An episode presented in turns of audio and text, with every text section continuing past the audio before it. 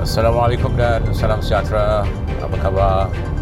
Uh, saya mendoakan agar puan-puan pendengar-pendengar podcast di platform uh, SK Sport Channel melalui laman uh, sesawang kami sportsbet.online. Terima kasih kerana sudi uh, mengunjungi kami di sesawang ini.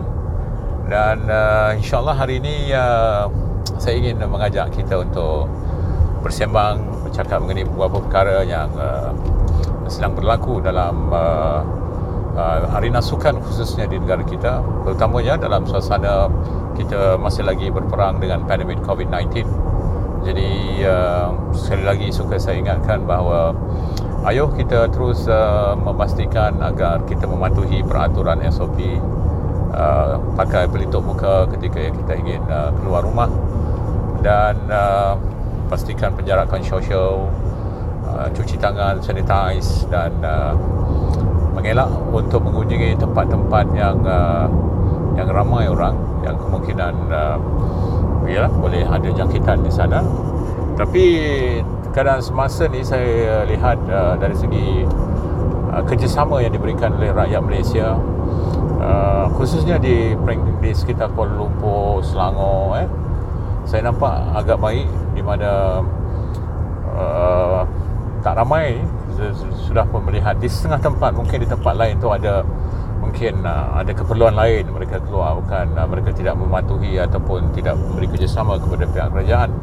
Tapi mungkin inilah ada industri ataupun sektor-sektor yang uh, kita tahu dibenarkan uh, demi kelangsungan pembangunan ekonomi di negara kita. Apapun pastikan kita terus mematuhi peraturan SOP yang di, di telah pun digariskan. Baiklah.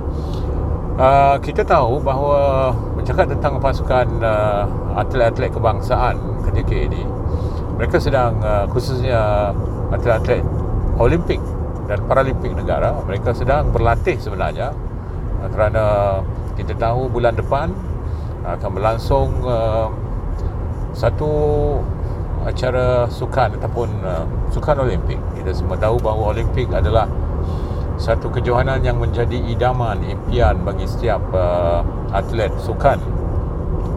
Kerana apabila seseorang atlet itu kita tahu bila dia ingin menjadi atlet, kemuncak apa yang mahu dilakukan atau dicapai adalah di pentas untuk bertanding di pentas sukan Olimpik. Perjalanan dia sangat jauh, sangat panjang, sangat mencabar, menuntut segala pengorbanan. Cuma pada kali ini Sukan Olimpik Tokyo uh, saya rasa saya rasa akan akan diingati sebagai salah satu uh, sukan Olimpik yang menghadapi cabaran yang sangat hebat. Sepatutnya berlangsung uh, pada tahun lalu ditunda pada tahun ini dan pada saat ini pun uh, kita kita mendapat maklumat bahawa sukan Olimpik ini belum tentu lagi masih ada masih ada bantahan di sana sini di kalangan penduduk-penduduk di Jepun uh, bahawa mereka tidak menerima ataupun tidak mahu Sukan Olimpik Tokyo diadakan.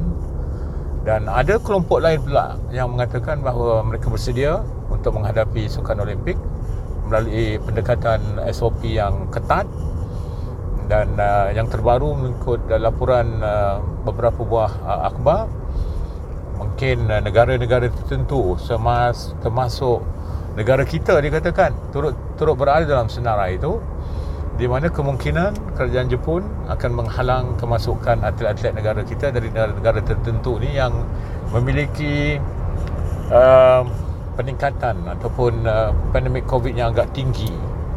Sekiranya ini berlaku, ianya adalah satu berita malang lah bukan saja kepada atlet malah kepada bidang arena sukan negara kita. Kerana sebenarnya uh, bukan uh, bukan sedikit pengorbanan baik daripada atlet uh, majlis sukan negara pihak-pihak yang uh, bekerjasama dengan majlis sukan negara institut sukan negara kementerian bahagian uh, IPT bahagian sukan dan semua pihak kementerian pendidikan sukan uh, dan pihak-pihak agensi lain untuk menyiapkan satu kontijen ke sukan olimpik satu kejohanan sebenarnya bukanlah satu perkara mudah yang boleh dilakukan dalam masa uh, setahun dua. Uh, ianya memerlukan banyak pendekatan, ianya memerlukan banyak pengorbanan. Jadi di sinilah uh, saya rasa kalau sukan Olimpik ini dibatalkan aduh kesian kepada atlet-atlet negara kita dan atlet-atlet Paralimpik kerana mereka telah bersedia sebenarnya semangat berkobar-kobar. Uh, bukan saja untuk membawa kejayaan uh, diri di pentas Olimpik malah mereka membawa harapan lebih 30 juta rakyat Malaysia agar Malaysia dapat uh, menghadirkan kilauan pingat emas yang pertama emas sulung uh, untuk negara kita Malaysia. Itu bercakap tentang uh, persiapan uh, kontijen negara kita ke Sukan Olimpik ayolah sama-sama kita berdoa agar uh, pandemik COVID ini dapat uh, hilang segera dan segala urusan uh, persiapan kontingen negara dipermudahkan oleh Allah. Baiklah. Uh, sehari dua ni selepas perlawanan uh, Malaysia menentang UAE pada kerja pada kelahiran Piala Dunia lalu. Uh, ada tiga perlawanan sebenarnya yang perlu kita tempuhi. Uh, peminat-peminat sukan negara sehingga ke saat ini uh, saya sendiri masih lagi orang kata menerima pandangan-pandangan ya. Uh, pertanyaan-pertanyaan uh, komen-komen daripada karak-karakan uh, peminat-peminat sukan cakap tentang uh, prestasi pasukan bola sepak kebangsaan. Uh, memang sebenarnya banyak sangat perkara yang boleh kita sembang mengenai bercakap tentang pasukan bola bola sepak kebangsaan ini. Dan uh, apa yang penting lah pada saya sekarang ni kita harus fokus semula kepada baki dua perlawanan lagi. Apa yang berlaku sama ada uh, sungutan mengatakan bahawa ada beberapa pemain yang tidak menunjukkan persembahan terbaik. Uh, uh, tidak berada pada tahap sebenar uh, tactical uh, dan sebagainya. Harus kita tolak ke tepi dulu ya Bukan kita tidak mahu membincangkan perkara itu, tidak mahu mengupaskan perkara itu, tapi saya percaya bahawa FM sendiri akan uh, meneliti, akan menghadapi uh, postmortem mereka sendiri uh, untuk menilai uh, apakah yang silap ataupun di manakah silapnya uh, jika prestasi pasukan negara kita uh, selepas berakhir kejohanan kelayakan ini. Uh, kita harus uh, faham bahawa atlet uh, pemain-pemain negara kita yang ke ke yang berada di Dubai ketika ini untuk kejuaraan kelakan itu mereka sebenarnya telah menunjukkan satu pengorbanan yang tinggi yang harus kita hormati. Mereka meninggalkan ahli keluarga mereka, mereka uh, menghadapi satu kejohanan untuk membawa harapan rakyat Malaysia dan tapi dalam uh, bola sepak memanglah uh, keputusan bola itu bulat, sebarang keputusan harus kita kita terima dengan hati terbuka. Cuma yang mungkin menjadi uh, topik ataupun uh, isu utama adalah adalah prestasi. Kadang-kadang kita biasa dengar kan, kadang-kadang kalah tak apa tapi fight. Ha begitu lah. Kalah tak apa tapi main cantik. Ha macam tu. Tapi dalam konteks dalam kelakon Piala Dunia ni bukan kalah tak apa kan pada saya kalau boleh kita tak nak kalah lah kita nak menang. Sebab nak menghadapi kelakon Piala Dunia ni bukan kita tak tahu dia ada kan. Jadi kita harus ambil kesempatan ini dengan baik. Kita harus gunakan uh, peluang ini dengan sempurna. Kita harus pastikan uh, apa itu persiapan ataupun pemain yang dibawa yang yang menjarung jersey Malaysia adalah yang terbaik saja. Uh, yang tak baik itu kita kena lupakan kerana ini misi utama itu misi misi negara yang kita bawa ni sebenarnya. Tapi satu perkara, saya juga bersimpati dengan Tan Cheng Ho ataupun pasukan bola sepak kebangsaan. Sebenarnya kita harus mengetahui ataupun mengukur bahawa uh, faktor persiapan sebagai contoh adalah antara perkara yang membelenggu ataupun membuatkan pasukan kebangsaan kita ni tidak berada dalam uh, persiapan yang betul-betul uh, rapi. Kita pun mengada, dapat mengadakan peranan persahabatan untuk test pemain-pemain yang terbaik untuk mencari keselesaan utama uh, pada saat-saat akhir hanya beberapa hari sebelum uh, menjelang perlawanan uh, sebenar menentang UAE tempoh hari dan ini adalah satu kesukaran sebenarnya uh, untuk seseorang jurulatih mencari pemain-pemain terbaik ataupun uh, mendapat me, uh, menghadirkan satu formula dari segi keserasian dan sebagainya jadi Tan berdepan dengan cabaran pandemik COVID untuk membentuk satu pasukan yang betul-betul mantap.